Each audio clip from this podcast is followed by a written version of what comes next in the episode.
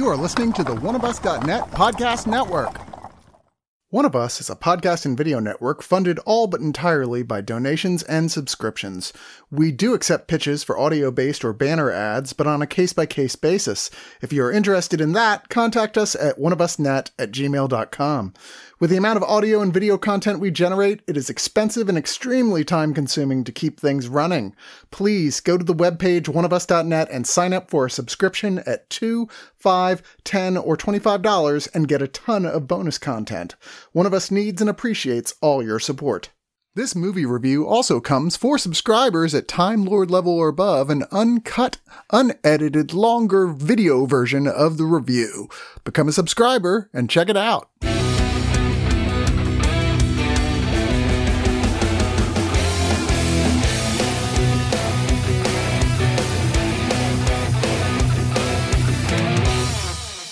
To the new One of Us podcast, a discovery of any which way but loose. The podcast where Chris lets me force that movie upon every person on the cast, slowly, three by three. Now, if you haven't seen Any Which Way But Loose, it is the best movie of 1978. And oh, wait, no, sorry. Wait, that was that's my that's next week. Chris lets me. Yeah, that's that. not the Yeah, show. it's- it's Yeah. this- you're so close, so close. Different witch. Different today. witch, different, different yeah. witch. Complete. It's a homonym or a homophone. Which one is it? I can never remember. No, we are doing a Discovery of Witches, which is a series based on the series of books called the All Souls trilogy. It is in its second season, and out of the four of us here, Jen, I think, is the only one who's watching it regularly in advance. And have read the books. Ooh,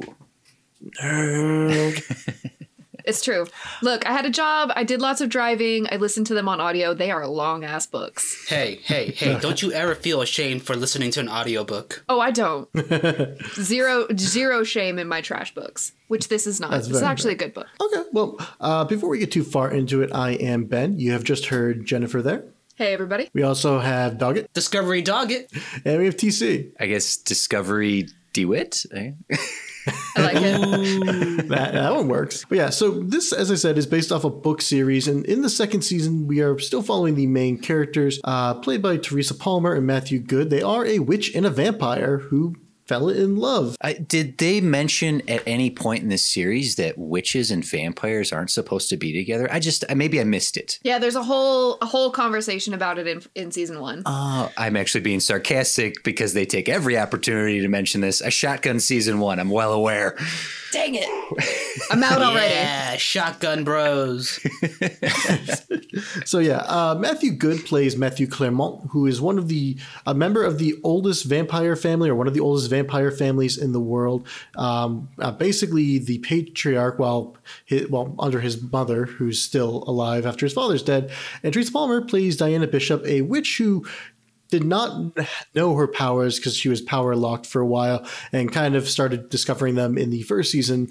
And by this time in the second season, well, they're being chased after by basically the cabal of all mystical beings that says, yeah, you can't fucking be together. And they went back to, what was it, 1591 this season, I believe, um, in London. And they're trying to find the Book of Life and while their whole families are trying to help them and try to figure out what the fuck's going on with the book of life and what they need to do in the present day. And i feel like that's kind of a good jumping off point there uh, unless somebody else wants to add some more to that plot that i'm missing Nope. you got it. I'm ready to hear what people think about good. this, particularly Jennifer, since she was already watching this without being prompted. I feel like it's unfair for me to go first because I was already a fan of it. So other people can go first if they want. No, me me and TC's brains are fried right now. We need you to lay down a basic foundation of plot. Otherwise, it's just going to be i thought i just did I, I think I can speak for for my myself, but also probably for a good portion of people who are gonna check out this review. I didn't. I'd never heard of this show. I'd never heard of the All Souls tril- uh, book series. I did not know this existed. Nor did I understand how to find it when I was like, "What network is this even at?" It was real low key when it came out. That was the thing is I um I had only just heard about it like two days before Chris posted it because I was recommending shows to Tessa, one of our other reviewers, and she was like, "Yeah, I was watching this. Like, I really like that first season. I knew the new season's coming out." I'm like, "What is it?" And she's like, "Um, it's like witches and vampires by way of the Tudors. There's that much fucking." I'm like, "Okay." It's it's sexy times in a library. I have that bookmark. One of us said this off camera, uh, the off recording, that we were gypped on the amount of sexiness we were promised in this series. At least in the second season. Yeah, for sure. Over delivered in season one, under delivered in season two, which is interesting. I mean, we get that uh, pretty good one. Like it took us like four episodes. Which like was it Marcus and Phoebe? We only got three sex scenes in the entire thing, and Marcus and Phoebe in episode eight was through montage. Sorry, were you counting? I- Uh, pff, no, I don't have a database of sex scenes. That'd be weird. Well, he counts with his fingers, and once he gets to the thumb, that's when the good times start. I was actually really happy about that story arc because in the book you don't get much of it. I mean, you get Marcus going to the auction house because there's some artifact he's been sent to go get, but you don't really get much of their relationship starting. You just get, oh, they're together now. That's a thing. So I thought it was really cool the way that they gave they brought all that in. I'll be honest, that storyline interest interested me more than the 19 or the 1591 storyline. I was more interested in Marcus and Phoebe. Yeah. I thought that those two actors had better chemistry. It was the way they developed as characters and what the way their romance developed felt less derivative somehow mm-hmm. than the way our main characters unfolded in season 1. Adelle Leonce, who they got to play Phoebe, who you might know from Black Mirror, she's fantastic in this. One, she just comes in with so much charisma. Two, beautiful, beautiful woman as well. Yes. It's like, yeah, no, Marcus, I don't blame you. You, you, you fall for that. Go for it. But it, the, there was a breath of fresh air in episode four when we moved away from our Diana plot and returned to to present day, and I, I feel like you could almost jump in at that point to understand what the modern element of the story is. And they did a whole lot of setup for a third season without a lot of payoff. So much so that the cliffhanger for this finale was five or six things, but it, none of it was so world shattering. It felt more like a mid season finale as opposed to like this is the season finale. Come back next year. That's the most interesting point of all of this for me. I so I got to watch the first season right when it came out and that I had never heard of it. I saw a couple trailers and it stuck in my brain and I downloaded it and watched the whole thing, loved it. So then I went and read the books. Hmm. And the problem that the problem in quotey fingers that the books have is the lady who wrote them, Deborah Harkness, her master's thesis was on Ashmole. So these oh. books are all really long and verbose. They're like 800 page long books that are a love letter to the 1590s and all of Go the figure. lore of that and alchemy, right? Wow. So the books are very, very verbose. This story, there are 5,000 things happening simultaneously in all of the books, especially in book two, which I think is the longest, unless I'm mistaken. The thing for me that I was wondering how they were going to tackle is how are you going to keep this to three seasons, not have it be a slog, keep the relevant things, and ditch all the extraneous bits? Mm-hmm. Because there's a lot of extraneous things. And I will say mm-hmm. that I've got to give these showrunners a lot of credit. They did a great job of trimming the fat. There are several storyline. There are several storylines in there that you could just ditch and it doesn't take away from where it's going and the momentum. Hmm. They did a good job of keeping it going, but I think the the reason you're feeling that there were some feelings truncated and a lot of stuff just we didn't get a lot of it is because it took 800 pages for her to get there and they were trying to ah. ditch through it and skip a bunch of things. So a lot of the formative like they went from we're going to maybe consider dating and then not to all of a sudden we're a married couple with kids and stuff is happening. There's a mm-hmm. lot in between that that they just kind of ditched. that makes a lot of sense. so what you're saying is this is a fantastic adaptation. Yes. I rarely ever say that of books, but this is a really well done adaptation. It could have been a slog. Honestly, I probably would have enjoyed it still if it was a 2000 episode long thing. It could be. It's that good, but they did a really good job of keeping this short and to the point and keeping the things you care about in it. The the way magic is presented, it's less Mm-hmm. Harry Potter and a little more Lord of the Rings, Game of Thrones, where it's it's Yes. subtle in its nature and it's Yep. it builds And it's off- scholarly. Yeah, yeah. I love that about it, especially the visual way that they represent magic with the threads and the spinning and all of that. I loved that. That because that was such a huge part of the books, the weaving of things. and I was wondering Spellweaver. how they were going to do it. I think they did a great job with that. It was cool to watch. I will say we do need to get into that tiny bit of the lore because I even asked about some of those things. Like uh, I skimmed season one. That you know sometimes we have a lot of stuff on our review plate to begin with, and then it's like two seasons of TV to play catch up. mm, maybe. Uh, and basically, it was like, hey, so vampires can just go out in the day. Do they address that? And that's pretty much the the books and show pretty much hinge on that idea of yeah, lore comes from humans, and humans had a few centuries of different people handing that off and misinterpreting it, and that's pretty much where we're at. So vampires can go out in the day. Everything you think you know about vampires is human propaganda. That's the line from Yep, episode that's four. that's pretty much it. Isn't that Yep. just modern vampire lore now? Does that? I feel like that's every vampire thing now. Is you know what? Fuck not going out in, at during the daytime. That limits story so much. At least they don't sparkle. I was gonna say, there's also Thank God demons, for that. Which I think, as far as when I quickly read the Wikipedia, demons are explained as they're just people that don't really fit into a society and they're just kind of weird and quirky. It's like, oh, thank Wait, you, Wikipedia, for One of this us show. .net reviewers.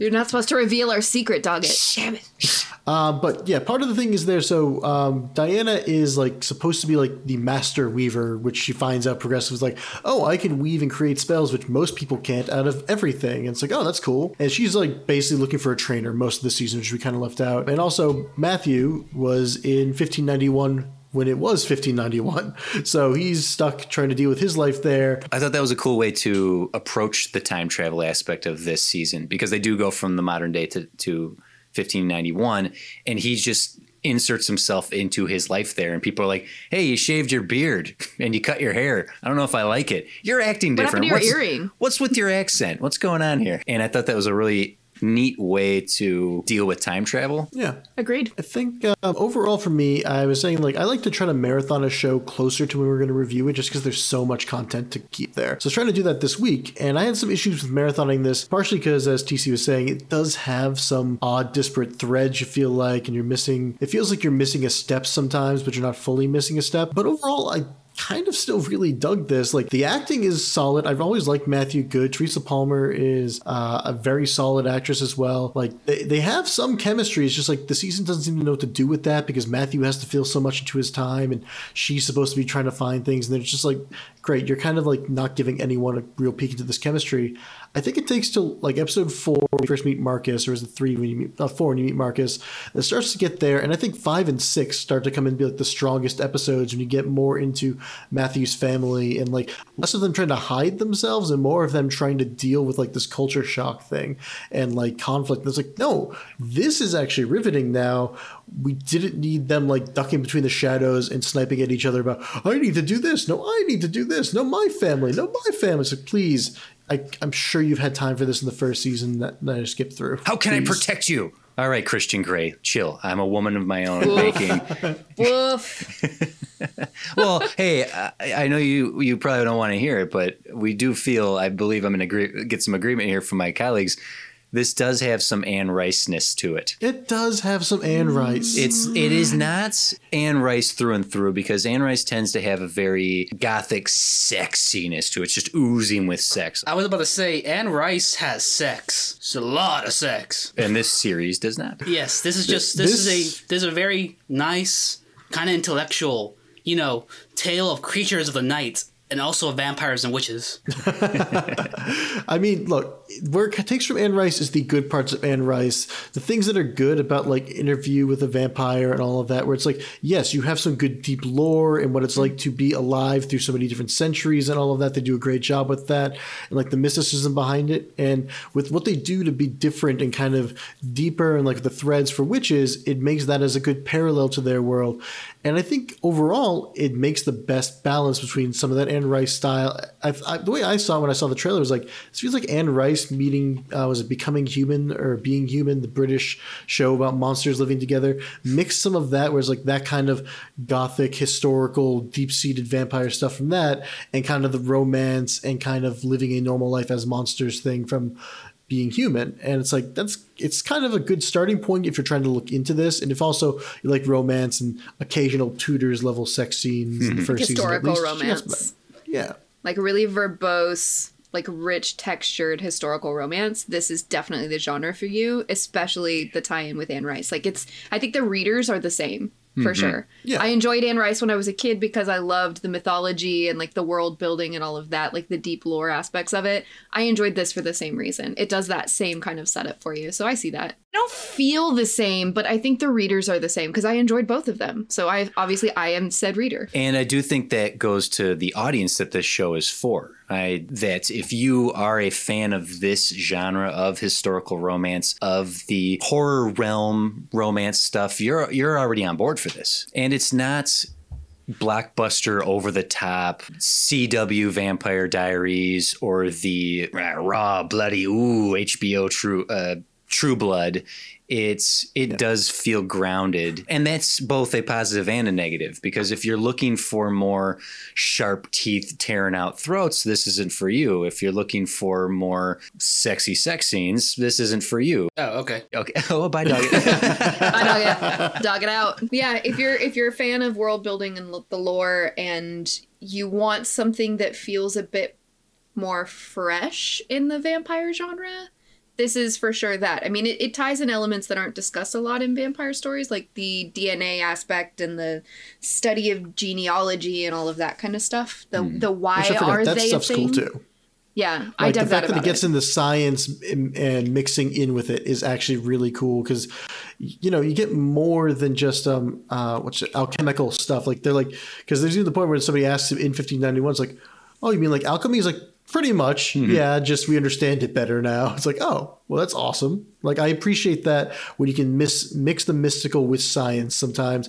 And a lot of things leave that out. That's one of the things why i love the witcher stories so much is because there's like a deep-seated bit of actual science that like the witcher universe seems to believe in. There's also some weird stuff where the witcher seems to hint that they might be our actual past but that's that's just the joys of that weird fucking series if you actually get deep into it. But i digress. I'm getting off sidetrack now. Phoebe put it really well in the finale, uh, maybe the last episode of the penultimate, that as demons and vampires and humans, we need to evolve, witches as well. We need to evolve. We need to uh, amend our beliefs. The only way to move forward is together, and that's No a more borders. Very, it's a well, no more borders. Yeah, that's a very strong message to to use genre of storytelling for because it reflects onto us. Agreed.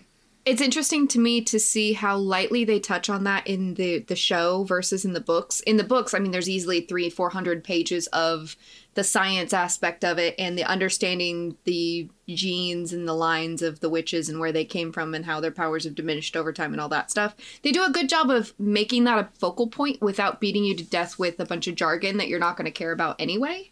I think it was it was tasteful what they put in and what they didn't. that's fair but yeah why don't we start rolling down the final thoughts jen I absolutely loved the first season. The first season felt really organic and authentic to the book. The second season, I definitely felt the truncated nature of trying to cram everything into 10 episodes. I wish it was longer. I wish that there there were a lot of things they cut out I wish they had kept in. Um the Sept-Tours scenes in 15 the 1590s uh, where they get to meet Philippe. They spend a couple months there and there's a lot more of Philippe in it and he's Great such character. a great nuanced that character. was really good yeah You only got the surface of him in the show. There's so much more to him and his story and the connection between him and her that de- and Diana that develops.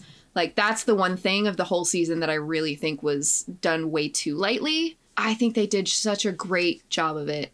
They there's tension where there needs to be tension. There were only a couple moments where they focused on things that I was like, "Ah, I just wish you wouldn't. I I think that Teresa Palmer's acting I enjoyed more in the first season than the second. I think Matthew Goode got more screen time than I expected in the second season. Like he, he stepped up and she stepped back a bit. And I, I have a feeling that might have been direction rather than what she brought to the table. Like something feels a little bit different for me. i feel like she didn't Um, have a lot to do for the first half of the season too Yeah, it that part felt a bit cumbersome for me. The the development of the characters of those two characters felt a little cumbersome for me.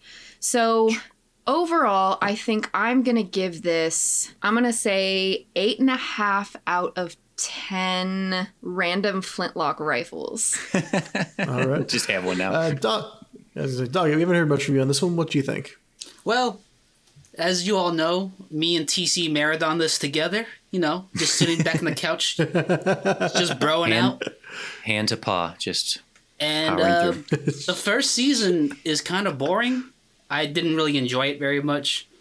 But the second season I can tell you the moment where I did start to like it. It's the moment where this goddamn witch starts growing energy trees out of her arms.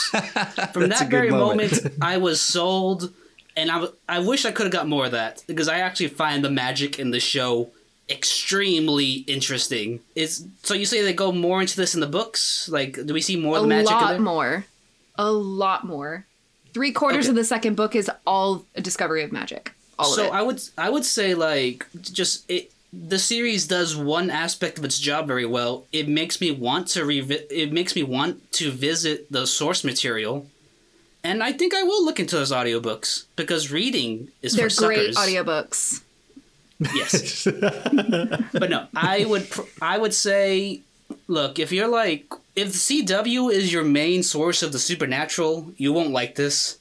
If The Witcher was more your fancy, there is no Henry Cavill in this. This is for like nerds who want their actors to be sexy, but also, you know, they're kind of sexy. I, it's, not, it's not a good description of this. What I'm trying to say is this show is not made for me, but I still found things to enjoy about it.